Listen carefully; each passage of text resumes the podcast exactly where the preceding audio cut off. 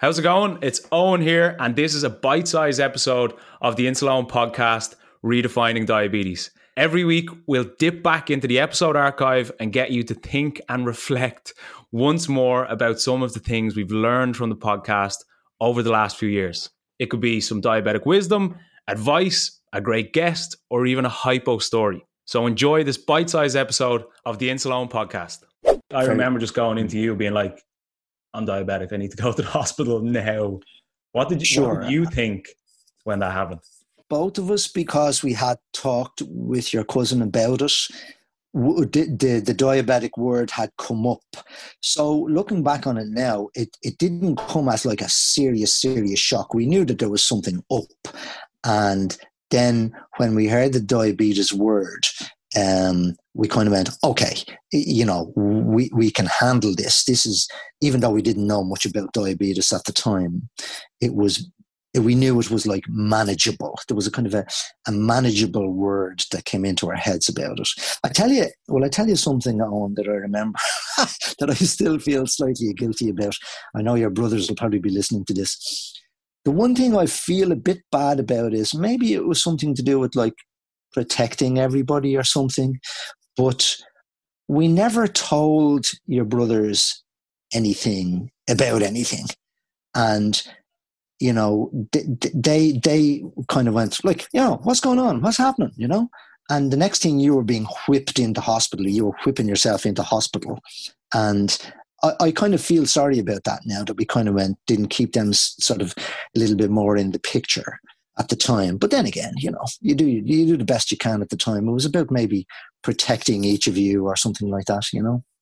Mm. So yeah. So, so then when you went when you went into the hospital, um, they got you in and put you on a drip and all the rest of it, and we knew okay, he's in safe hands now. And and then um, the doctor came along and you know he's he's he's a good doctor and we just I, I, was having a problem with the whole thing, and because I didn't know where diabetes comes from or how it was caused or anything like that, I remember kind of saying to the doctor, like, "Have you got a minute?" And he said, "Yeah, sure." And we sat down, and I said, "I just don't understand this. Like, you know, like he's a super fit young man, and he's keeps himself healthy, and he eats well, and so on." And I always remember him saying no no no. It, it, it, this is this is not anybody's fault here. This is this is this is type 1 diabetes is for whatever reason his pancreas has stopped working or it's a viral thing or it's a hereditary thing. We just are not 100% sure but but everything is going to be okay now. It's going to be fine. And then we were we were reassured. Um, and of course the intervening years have proved how how huge a thing it has been in your life, and I'm actually I'm going to say it out now how positive a thing it has been for you. You know, so yeah. Were you worried about how I was reacting when it was all going on?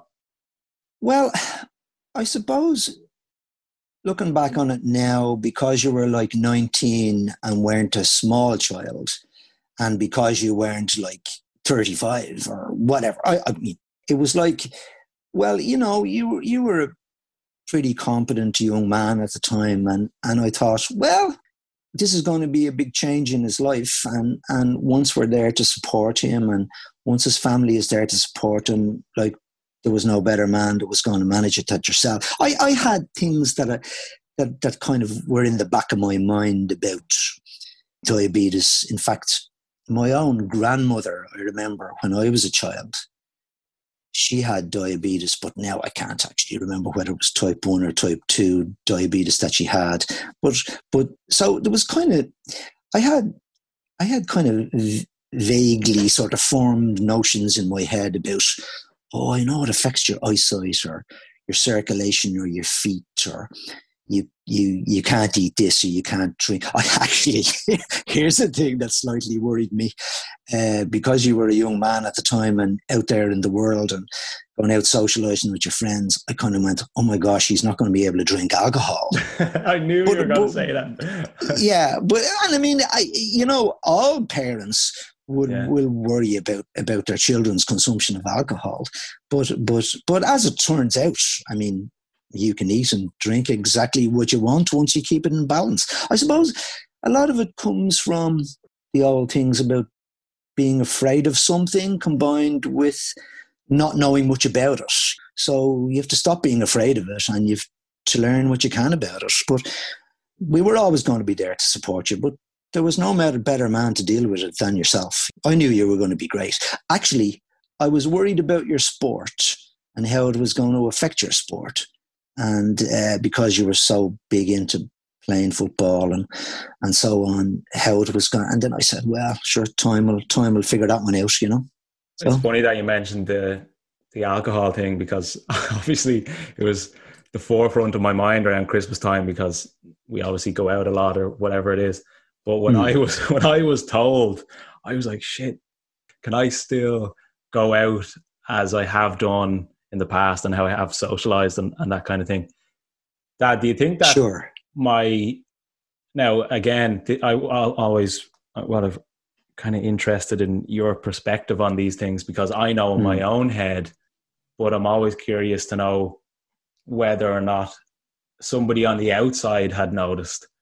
Do you feel as if my personality changed at all as a result of being diagnosed? You mean like since the time and up to now? Yeah. You mean? Oh yeah, absolutely. I mean, I, I think the the foundations of your of your personality and your character are there, but but but like you know i mean you were seriously tested in terms of of of uh, I, know it's an old cliche talk about character building uh, it, it, was amazing um, and and th- there was a combination of knowing that you were a competent person and knowing that you know you were just going to take it as it, it came and you were going to deal with it. So we kind of knew you were going to deal with it but we knew that you would that you would i suppose fall over you know as we all do all the time you know that you would fail at certain things or what, what was the old quote i don't know your mother be giving out to me now because i haven't got this die. right maybe it was i just say that's what you always used to say adapt or die Oh yeah,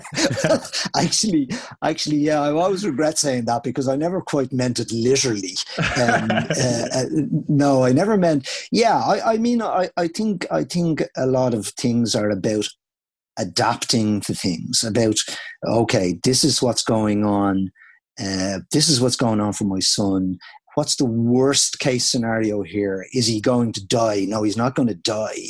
Uh, this is a very manageable thing and I know that he's going to manage this, and we're going to support him to manage this. And actually, to be fair to your two brothers, even though they were in a little bit of a shock at the time, uh, because as a family we have a little bit of a dark sense of humor.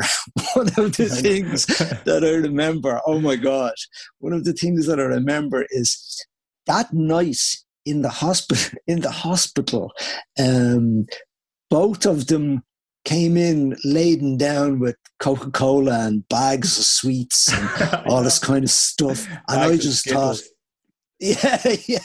I, I was sitting in the car and and and you know me now uh, uh, when the chin juts out I, there was a combination of being really angry about what they were doing and seeing that ah look this is just a, a, a, touch of a touch of dark humor, and this is what's this is one of the little ingredients that's going to get him through this at the time. they arrived into the hospital with Coca Cola and Skittles and sweets and stuff like that. But but I look back on that now with a great sense of affection, and that was their way of saying, "Okay, we're going to deal with this. You, you, you're going to be fine." And even now, they they they joke with you all the time, and and those jokes get us all through, you know. Thanks for listening to this bite sized episode of the Insuleoin podcast. And if you want to listen to the full episode, you can check it out in the description. Chat to you soon.